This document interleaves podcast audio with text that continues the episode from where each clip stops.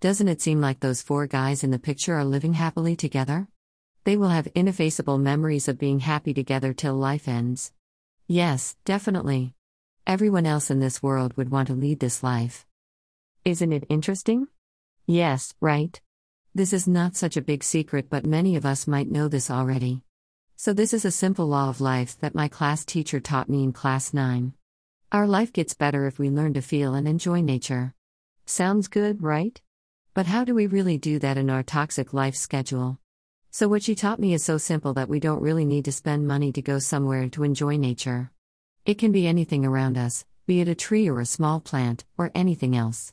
Just sit close to it and notice every day. I am pretty sure you will feel amazed. Even when you keenly notice the movement of ants, how it communicates with each other, that could be really interesting to watch. If you have a tree in and around your home, just start to communicate with it each and every day.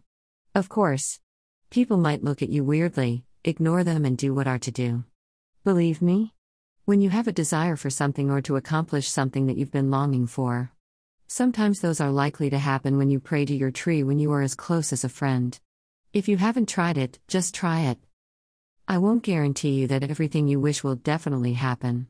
But I am sure about the law behind this the law of attraction. Sounds familiar, right? This law is behind the lesson that my teacher taught me.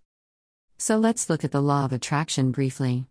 It is based on the belief that thoughts are a form of energy and that positive energy attracts success in all areas of life, including health, finances, and relationships.